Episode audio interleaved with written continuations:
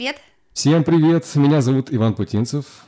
Меня зовут Оля Жданкина. Вместе мы творим подкаст про добро. Этот сезон отличается от предыдущих тем, что нашими гостями будут только современные поэты, которые стали победителями конкурса «Рифмы тишины». Конкурс, где произведения 10 финалистов будут переведены на русский жестовый язык. Делаем мы этот проект с целью познакомить мир говорящих с миром глухих и наоборот. Сегодня у нас в гостях Ирина Кузьмина. Ира, привет!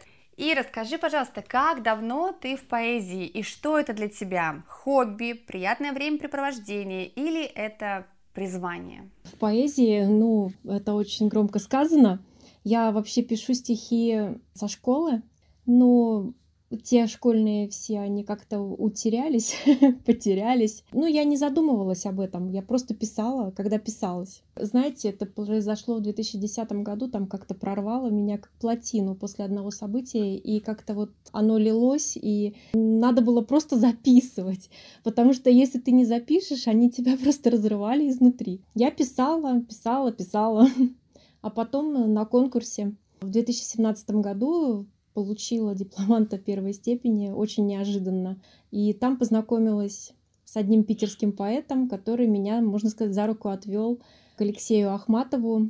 И там я уже стала заниматься вдумчиво поэзией. Это, конечно, не профессия, это просто хобби, но они просто рождаются каким-то образом, эти стихи. А что служит главным вдохновением? Ой, да разное.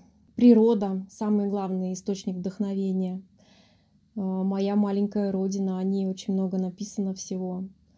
Это поселок Павлово на Неве, живописный поселок под Санкт-Петербургом, между городом Отрадным и Кировском находится. И, кстати, вот это стихотворение «Голубая дверь». Сама «Голубая дверь» это тоже находится у нас в поселке. Это историческая дверь. Она находится на входе в стадион, на котором даже до моего рождения уже происходили какие-то соревнования. Я нарисовала картину «Голубая дверь», и потом родилось стихотворение. И когда я выложила пост про картину, мне житель нашего поселка написал, что еще, ну, как оказалось, до моего рождения за два года там жила его тетушка, которая приехала из Латвии, когда погиб ее муж. И она приехала сюда к родственникам, и в квартире было тесновато жить всем вместе, там их получалось много, человек шесть, что ли.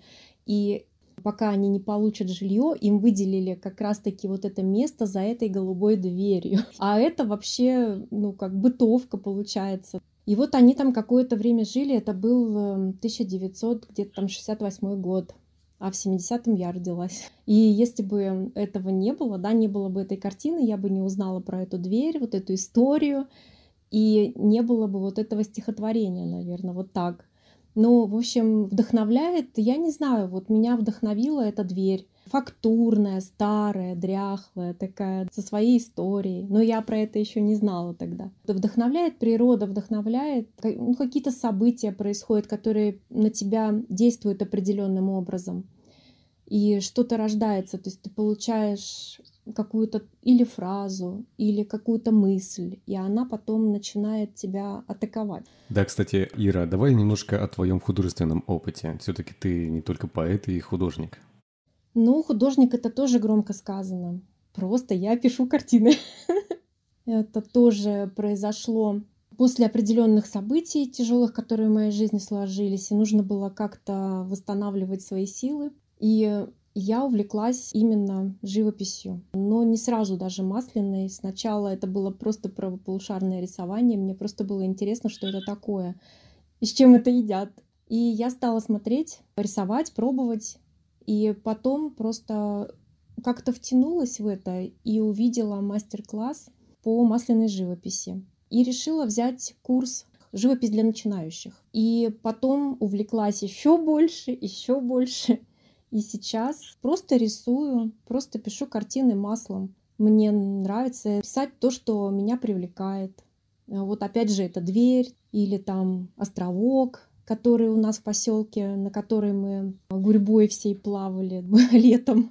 Много там всего уже, ну не так уж и много, конечно, я сделала за эти два года, там третий год пошел, как я вот занимаюсь, но тем не менее Э, мне очень нравится, что людям нравится, и люди готовы даже покупать это. И у меня даже одна картина находится в Афинах. Ого! Ничего себе.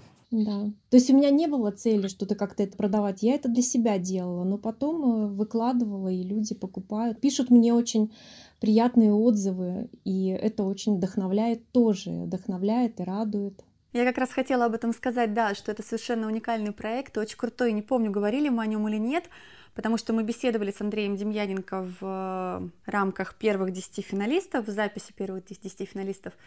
И много о чем говорили, вот я не помню, говорили про перекрестки или нет, потому что это проект, где художники и поэты оказываются в одном пространстве, и поэты за там предложенный час времени пишут какое-нибудь стихотворение на какую-нибудь представленную картину, их там несколько обычно на, на выбор.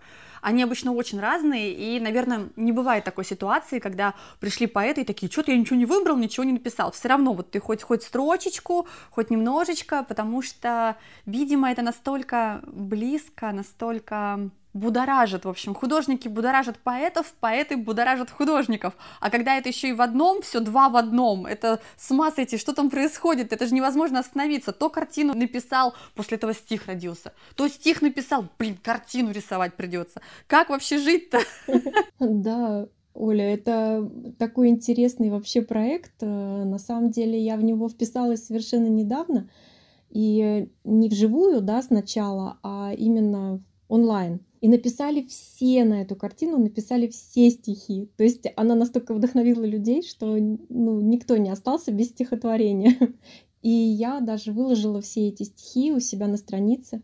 Мне было очень приятно, что моя картина так вдохновила людей. И хочу сказать, что для меня, например, ну как-то вот бери, пиши, вот это, это не про меня. Я все-таки человек вдохновения. Что-то меня должно так вот взбудоражить. А тут определенные рамки, то есть вот тебе час, вот пиши, короче, что хочешь. Это для меня, конечно, было испытание, но у меня получилось, да, я написала. Я тоже долго не ходила туда, потому что я была абсолютно убеждена в том, что, ну, нет, этот формат абсолютно не для меня, я так не могу, ничего подобного, все могу, приходишь и пишешь, сказано, сделано, там какая-то абсолютнейшая атмосфера, плюс даже если онлайн, то же самое, почему-то. Не могу понять, то ли это Демьяненко с его э, вот этой аурой, когда он это все делает, выкладывает, ты как-то хочешь его порадовать, что ли, и у тебя что-то рождается.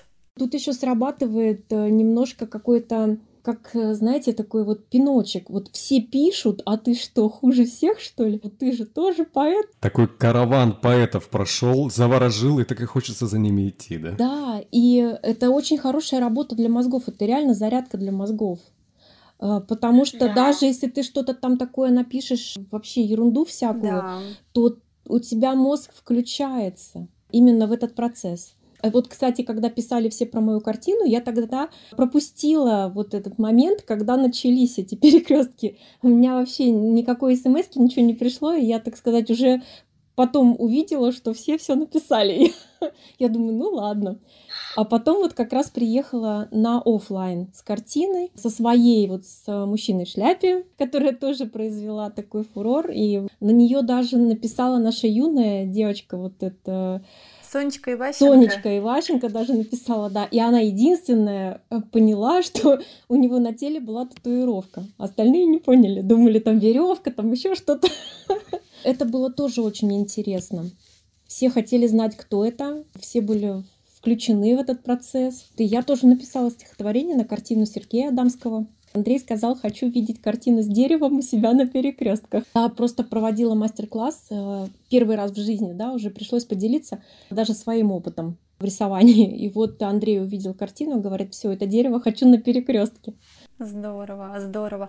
А ты сказала по поводу того, что даже вот иногда какую-нибудь ерунду напишешь и читаешь. Были ли когда-нибудь у тебя а, в твоей практике выступательной какие-нибудь смешные, нелепые, может быть, дурацкие истории, когда там, не знаю, вышла на сцену, не знаю, стала читать, поняла, что читаешь не свое стихотворение, или что-нибудь еще, какие-нибудь смешные истории есть у тебя в арсенале?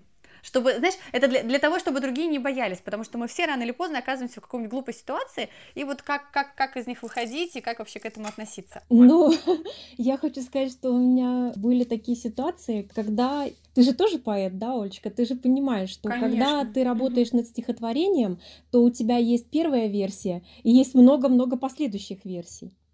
И вот когда ты читаешь свое стихотворение со сцены, и ты читаешь старую какую-то дурацкую версию, и получается это очень неудобно, потому что вроде как э, уже отступа нет назад. Либо продолжаешь, либо тушуешься. И я теперь просто беру с собой какую-то подсказочку, чтобы, если что, мне туда сразу посмотреть. И опять же, все это путается в голове, вот эти все версии, и иногда забываешь вообще напрочь, что дальше, а на самом деле это же твое стихотворение, да, как ты вообще можешь его забыть? Ну, лю- люди думают, как ты можешь вообще забыть свое стихотворение, а вот так вот, вот раз и забыл, и не можешь вспомнить. И Просто теперь все время беру с собой какую-то подсказочку, и я понимаю поэтов, у которых есть листочки с собой, которые читают с листа.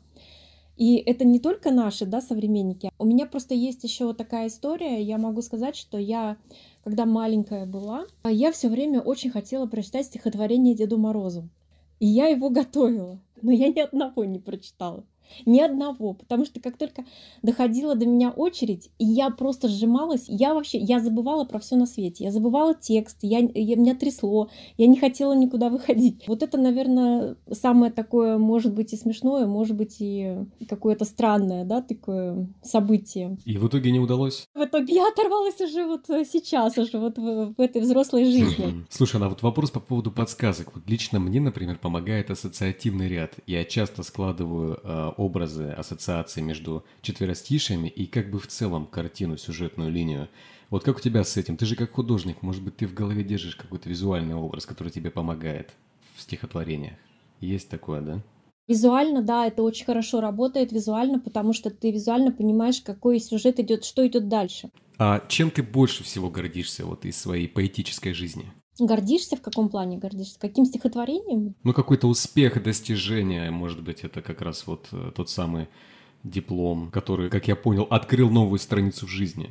Да, если бы этого события не было, то, может быть, я бы так и не решилась. Но на самом деле даже тогда, когда мне сказал вот этот поэт, тебе нужно идти в дом писателей, да, там проводятся литературные вот эти собрания, где можно научиться, где можно показать свои стихи, где разберут их, подскажут направление, что правильно, что неправильно. Но даже тогда я ну, не решилась пойти туда сразу, и прошел еще один год, и мы потом с ним разговаривали, и он говорит, все, жду тебя вот там-то, там-то, и практически реально за руку меня туда привел. Это, конечно, значимое было событие, которое дало мне толчок к развитию в этом направлении, да, в поэтическом. И наверное, еще самое такое неожиданное и самое ценное, может быть, да, что на 139 лет поселку нашему Павлова э, меня наградили благодарственным письмом от Государственной Думы РФ. Ничего себе. Ну, вот это было вообще неожиданно и очень приятно, то, что я просто читала стихи на 139 лет поселка у нас э, в Доме культуры, и потом меня вызвали и наградили этим письмом благодарственным. Так у меня много еще всяких э, дипломов, но вот это, наверное, самое такое вот значимое. А вот подскажи, ты насколько много выступаешь, если в соотношении именно работы с текстом и работы на сцене? Вербальной, э, есть какой-то баланс или, может быть, наоборот, дисбаланс? Или ты все-таки параллельно стараешься? Ну, то есть я имею в виду, что, допустим, вот ты работаешь сейчас над одним, над несколькими стихотворениями. Как часто, как скоро ты их привносишь в публику? Или они могут долгое время лежать? Допустим, ты больше пишешь, чем выступаешь? Ну, вообще, это такая тенденция, то есть стихотворение должно вылежаться. Его нельзя сразу выставлять на публику, потому что ты потом его все равно, хочешь или не хочешь, все равно ты потом, когда читаешь, тебе что-то не нравится, что-то хочется подправить, какую-то рифму, какую-то еще, ну, еще что-то приходит. То есть стихотворение, оно причесывается со временем. И вот когда тебе уже ничего не хочется в нем поправить, вот тогда только я вношу уже его на публику. Ну, в общем, это такой длительный процесс. Но, тем не менее, сразу я как-то не рискую сразу стихи выставлять, потому что я знаю, что они потом будут видоизменяться. А сколько в твоем случае, сколько они должны отлежаться? Ну, не знаю, по-разному бывает. Ну, иногда и месяц, иногда и больше. Слушай, а вот э, к твоим словам ранее, получается, что вот просто у меня лично такого нет, и для меня это, возможно, будет открытием, и я буду это применять. То есть ты сохраняешь первоначальную версию, и потом у тебя есть копия исправленного стихотворения. Я правильно понимаю? Не, ну я потом не сохраняю ее. У меня уже есть такой более-менее отредактированный вариант, который я уже читаю. Но просто когда ты читаешь, иногда всплывает что-то вот из старого текста. Ну, это да, это на уровне уже где-то бессознательного часто. Оля, давай, наверное, твой следующий вопрос, потому что ты немножко выпала. Какая миссия у современного поэта, как ты думаешь? Ну, вообще миссия поэта, я думаю, что чтобы не пропал интерес у людей к поэзии. Потому что сейчас, мне кажется, очень много, вообще очень много информации, и найти что-то очень трудно и очень много электронных, да, всяких э, книг и статей и всего. Но хочется, конечно, чтобы у людей не пропал интерес именно к поэзии именно к книге, к текстовому формату. То есть для тебя важнее текст как текст, нежели выступление, например, поэта, как живого поэта со сцены? Это тоже очень важно. Важно идти с людьми на контакт, важно выступать, важно приглашать. Это тоже привлекает людей к поэзии привлекает в основном. У меня была такая ситуация. В общем, я выступала на книжных аллеях, и ко мне после выступления подошла одна девушка и говорит, а где можно купить вашу книжку? Я говорю, да знаете, у меня книжки пока нет. А она говорит, мне бы хотелось получить вот одно стихотворение, которое вы читали. Можете мне его написать хотя бы? Я говорю, да вы знаете, у меня даже не открытки, ничего с собой нету, даже написать не на чем. Она говорит, ну, пожалуйста, напишите мне вот в моем ежедневнике вот это стихотворение. Я, говорит, работаю, я так поняла, в начальной школе, где-то с детками, и говорит, это стихотворение должны все знать, его должны просто все. Я, я была поражена, если честно, потому что там особо нет такого ничего, ну, там какой-то крутой рифмы или что-то еще, но то, что оно так зацепило человека, это было настолько приятно. Я написала ей это стихотворение в ее ежедневнике, и она мне дала 500 рублей за это. Ничего себе. Поэт должен зарабатывать, я считаю. Мы об этом довольно часто, кстати, кстати, тоже говорили, про то, что и добрые дела, да, не обязательно должны быть бесплатные. И добрая поэзия, тем более, должна быть обязательно за денежку. Это круто. Честно, мне было это неожиданно, но это было очень приятно. То есть я тогда поняла, что, значит, наверное, людям это нужно. Потому что поэты, они, ну, мы же такие люди, мы же думаем, когда что-то не получается, когда ты думаешь, да что я тут пишу, такую фигню какую-то написала, да кому это надо, да вообще чем я занимаюсь. Я не знаю, как у других, у меня постоянно вот это самобичевание в этом плане, что да какой я поэт, да какой я художник, да, да кому это надо все. Да каждый второй, наверное. И Некоторые стихи вообще уходят как это в помойное ведро. Ты думаешь, да это вообще не надо это никому знать. Синдром самозванца — это вообще какая-то отдельная история, мне кажется, для отдельного подкаста, потому что, ну, я думаю, что каждого поэта, если мы позовем, каждый поэт нам скажет, не-не-не, ну я-то чё, я, у меня все случайно, я случайно стал победителем какого-нибудь там обалденного конкурса, и я случайно меня кто-то любит, случайно меня кто-то похвалил, это удивительно. Это очень забавно. Нет, не случайно, ребята, все очень правильно, потому что, потому что мы крутые. Да, Ваня? Да, конечно, Оля, как всегда, на позитиве. И когда происходят вот такие вещи, когда вот ты смотришь на глаза вот этой девушки, которая говорит, да я это стихотворение своим детям расскажу, да я это в школе расскажу, да это должны все знать. И ты думаешь, блин, наверное, не зря, наверное, это кому-то надо. Наверное, когда это все приходит, значит, надо это записывать, значит, надо это в массы выносить.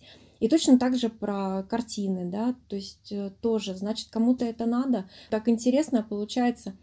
Я не училась в художественной школе, я э, закончила просто онлайн-курс для начинающих э, художников и для профессионалов. Даже перескочила там один курс, который продолжение, потому что, ну, мне не терпелось уже что-то узнать, что-то применить, уже свое что-то делать. Мне интересно что-то свое рисовать. И когда тебя просят э, люди, а проведи, пожалуйста, мастер-класс, да, и к тебе приходят там 14 человек сразу, и вот на тебя смотрят, и ты должна что-то рассказать, ну, то есть поделиться теми знаниями, которые у тебя есть, но ты понимаешь, что ты-то в художке не учился, ну, чё, чему ты можешь научить? И люди потом уходят довольные с картинами и просто говорят, мы еще хотим, ну, это, наверное, тоже кому-то надо. Ну, думаешь, что ты все-таки живешь тут не зря. Слушайте, ну вот есть какое-то неформальное вот это разграничение, когда есть такое академическое восприятие искусства и народное. Вот мне нравится это понятие, оно есть даже как термин наивное искусство, когда люди необразованные э, творят просто как видят, как умеют. И где, где же эта серединка, где же этот баланс? Или, может быть, это как раз тот случай, когда талант, он как э, алмаз, который нужно просто обработать? Вопрос, наверное, риторический, но если вы мне на него ответите, я буду, конечно, счастлив. Ну, талант, да. Еще же в Библии написано, что талант просто можно закопать и ничего из этого не получить, а можно его развивать и приумножить. Талант не может сам по себе существовать. Это надо постоянно учиться, постоянно практиковать э, эту сферу, да, в которой тебе талант дан. Тогда уже получается результат. Это вот та самая огранка, наверное, таланта. Это твое усердие, это твои знания, да, которые ты приобретаешь. Потому что если ну, действительно не учиться, да, то у тебя будет наивное искусство. Если ты не знаешь там какую-то базу хотя бы, что есть э, перспектива, да, есть линейная перспектива, есть воздушная перспектива, есть светотени, есть много всего, есть там тот же самый круг Итана цветовой, по которому сочетания цветов идут, то невозможно грамотно нарисовать. На самом деле и в стихах, я думаю, тоже мы довольно часто приходим такие, ой, да я пишу, да я поэт, а на самом деле потом ты понимаешь, что ты, конечно, пишешь, но не поэт. Это разные вещи, и все-таки действительно человек, который просто пишет стихи, и человек, который работает в этом искусстве, это два разных человека зачастую. Интересно. Вот как раз я и хотел к этому и подвести, мне кажется, вот этот самый алмаз. Определяет ли он человека или определяет только талант поэта? То есть главный вопрос в том, вот лично ты отделяешь поэта от человека? Вот поступки от стихов, человеческие поступки и творчество непосредственное. Поступки и творчество, как это, я не понимаю. Ну, например, Цветаева привязывала своих детей к стульям, чтобы они не мешали ей проводить поэтические вечера. Поступок так себе, поэт крутой. Как ты относишься к ней? Разделяешь ли ты это? Я, например, ну, могу за себя сказать, что когда я об этом узнала, для меня Цветаева как поэт перестала существовать. Ну, то есть в дальнейшем она их сдала там, по-моему, если не ошибаюсь, куда-то в детский дом, там что-то, ну, так, страшные вещи творила. Ну, все, я не могу читать ее стихи, я не воспринимаю ее как поэта, увы. Отделяешь ли ты? Ну вот на самом деле я хочу сказать, что я об этом не знала, честно скажу но как-то на подсознании я ее не особо ну, любила читать. То есть мне как-то не откликаются вот ее стихи. Ну, среди современных поэтов тоже, например, есть, ну, мы же все, все люди, правда? Ты иногда смотришь, думаешь, ну вот человек неприятный, например, да, человек может быть, ну, условно, там, грубиян, но у него талантливые стихи я не, вот, вот как-то не могу никак разделять. Такой вопрос-то интересный, философский, да, насколько это важно. То есть в искусство он делает свой огромный вклад. Принимаешь ли ты такое искусство и этот вклад? Как, какое у тебя к этому отношение? Я думаю, что если человек э, грубиян там или ну, делает такие вещи, то это все равно отражается в его поэзии. И э, тут уже дело какого-то, наверное, все-таки такого духовного. То есть принимает твое сердце эти стихи или не принимает. Тут все-таки мы же, например, не можем про всех знать, что они там вытворяли. Но ты читаешь стихотворение, и вот оно либо тебе откликается, либо нет. А это на духовном плане происходит, мне так кажется. Вот, например, тот же Есенин все вот восхищаются Есениным. Да, у него есть э, крутые вообще стихи, мне они очень нравятся. Даже вот та белая береза, которую мы в школе учили, она очень красивая, такой вот стих, да, радостный, красивый. Но на самом деле у него же очень плохо было в жизни, получается. И у него это проходит, вот эта вот э, трагедия, да, вот эта жизненная, она же в стихах идет это прослеживается. Да, это талантливо, но именно трагедия жизненная идет через эти стихи. И вот мне, например, не очень нравятся стихи, в которых нет выхода. Мне нравится человеку давать все-таки какую-то надежду, потому что каждый человек проходит свои трудности.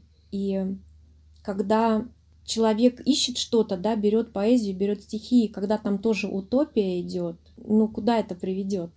Мне когда-то очень э, Боря Драгилев понравилось, как сказал. Он сказал, что если автор убивает своего героя, то автор мертв. И я согласна, потому что когда мы закапываемся в боль, кровь, алкоголь и все прочее, такие стихи тоже есть, и не даем никакого из этого выхода, то кажется, что мы как будто бы не проделали сами какую-то работу. То есть я просто высказалась, а где моя работа? А где работа на читателя, что вот читатель, есть такая боль, смотри, как можно с ней справиться. Если этого нету, то кажется, а зачем тогда? Ну, пиши тогда, может быть, в стол. Ваня, ты с нами не согласен? Конечно, да. Конечно, Оля, но я ни в коем случае не буду уходить в негатив, просто есть своего рода контраргументы. Но здесь можно расплыться на самом Ну, во-первых, я опять, опять сделаю ссылочку к моему любимому писателю Гессе, и вот я бы хотел как раз тут уточнить, что значит убивать своего э, героя, потому что то, как умирает Йозеф Кнехт в игре в бисер, это другое, это красиво. Это красивое завершение романа. Но герой погибает. Это, знаешь, скорее такой образ, а, образ того, что когда ты именно не даешь никакого выхода. То есть ты такой все загнал настолько все плохо, что не дал никакого выхода. И, ну, правда, я же могу писать про какую-нибудь там не случившуюся любовь или там, что у меня все плохо сложилось, и все. Главная героиня плачет в автомате, вся в слезах и губной помаде, прости господи. Ну и чего, и зачем? И меня чтобы пожалели, а где, где польза для читателя? А если она плачет, плачет, а потом вышла и встретила свою судьбу, вышла замуж и, там, не знаю, живет на Мальдивах, то, в общем-то, то, что она поплакала, очень даже и неплохо. Слушай, ну а если польза в том, что просто отражение, человек увидел отражение собственных чувств, переживаний, и ему полегчало? Он прочитал их. Полегчало от того, что у тебя, как это, плохо, что корова сдохла, хорошо, что у соседа тоже? Но вот как Саша Нефертити говорила, даже если тебе плохо, выражает. Безусловно. Выражай, не стой на месте не закапывайся. Ну, выражать, да, это опять же, да, вот мы говорим про характер человека и про его творчество, да. Мы же, по сути, многого не знаем именно про людей, какие они в жизни. Мы же смотрим на них через их творчество. И от того, какие они там были в жизни, ну, та же самая Цветаева, да, это, например, не перечеркивает, там, допустим, гениальность ее стихов. И Сто процентов. Мы не можем переубедить людей в другом. Все равно стихи гениальные. Они до сих пор э, читаемые. От них кто-то вдохновляется. Песни поют на эти стихи. Это, ну, мне кажется, все-таки именно характер и именно творчество это все-таки разные вещи. Нельзя привязываться именно, если у него такой плохой характер, я не буду читать его стихи. Но мне кажется, все-таки это не определение поэту. Надо все-таки смотреть на его именно творчество. Но опять же, все, что на душе у поэта, оно все идет красной нитью в стихах, в творчестве. И ты в любом, да, и ты в любом случае видишь, куда он тебя ведет. То есть либо это утопия, либо он просто выплеснул свои эмоции, а там уже хоть трава не расти, да, а там ты сам уже додумывайся, что делать. Или он дает тебе какой-то выход из этой ситуации. Потому что мне как-то одна девушка написала, что ее ну, одно стихотворение ее очень тронуло и помогло ей пережить какую-то ситуацию. Я уже даже не помню, это было на стихи.ру, и это важно. То есть я поняла, что все-таки, когда ты пишешь, ты должен ну, думать об этом тоже. Потому что все мы переживаем практически одни и те же ситуации, одни и те же боли. И человеку надо все-таки давать какой-то выход. Мы сейчас пришли к очень крутому определению такому, которое все время вертится на языке, но вот сейчас прям развернутый ответ.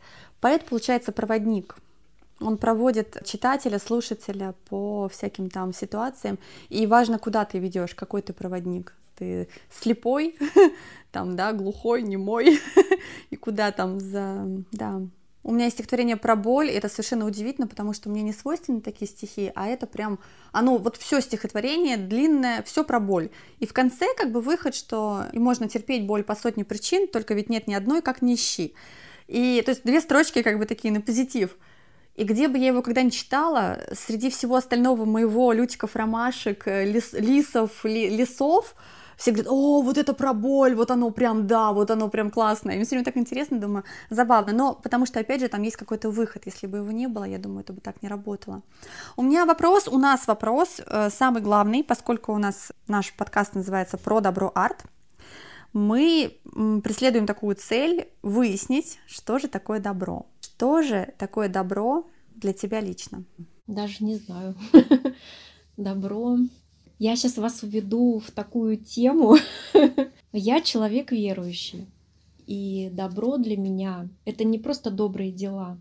Я хочу, чтобы каждый человек получил спасение, которое дает Христос тем, что Он сделал на кресте потому что все наши боли, которые мы переживаем, это все идет еще со времен Адама и Евы. Это из этого грехопадения, то есть люди рождаются духовно мертвые, и получается, люди не видят выхода из ситуации. И только Христос дает этот путь, потому что написано в Библии, что «Я есть путь, истина и жизнь», и только кто познал Христа, тот получает спасение, получает добро. И для этого Христос пришел на эту землю и совершил свою миссию пророка, царя и священника. Умерев на кресте, он не просто умер и воскрес, а он победил эту смерть, и он освободил людей вот из этого проклятия греха. Греха не то, что мы что-то сделали не так, не то, что мы там накосячили, а то, что нам по наследству достался грех вот этот первородный, который попали Адам с Евой, и через который наша духовная закрыта.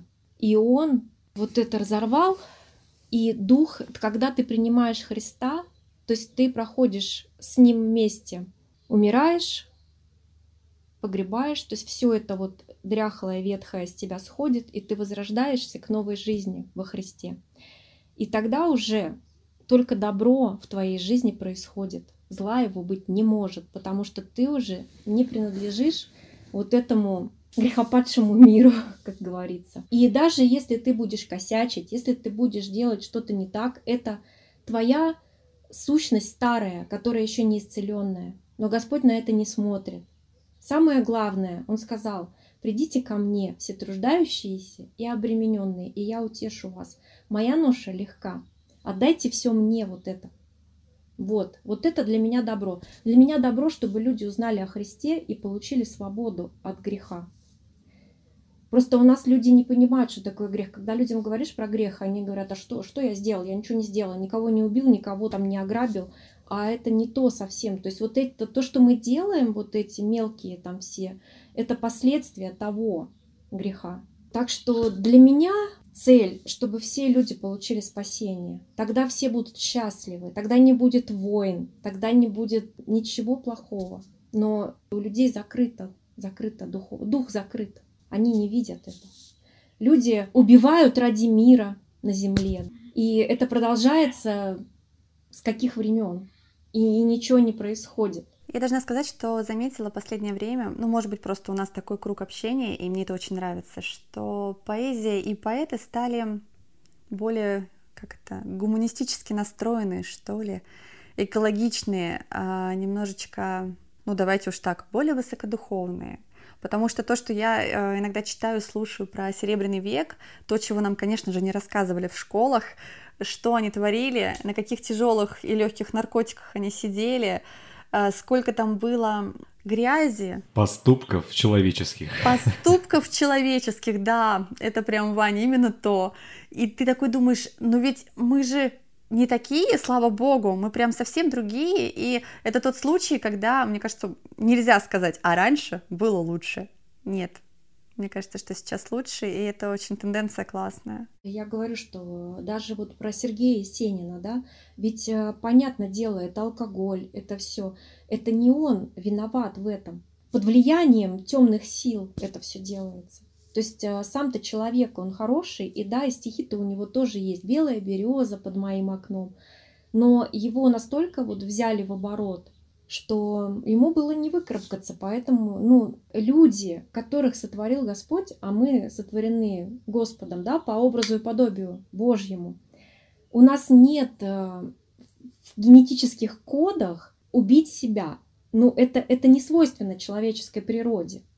У нас есть свойство выжить любым способом. А тут получается вот такая вот история. Более психологическая уже, потому что... Психологическая — это именно духовная, это дух. Эта тема очень обширная. Эта тема именно веры. Очень обширная. Да. И, может быть, это не для этого интервью, но я просто поделилась вот э, с вами этим, потому что, ну, вот другого добра для меня нет я узнала именно действие Христа в моей жизни, да, я узнала именно Бога, не просто там пойти в церковь свечку поставить и думать, вот тебе сейчас что-нибудь привалит, да, там машины, квартиры и что-то такое. Ради чего там у нас люди ходят в церковь? Ради того, чтобы исполнить свои личные нужды.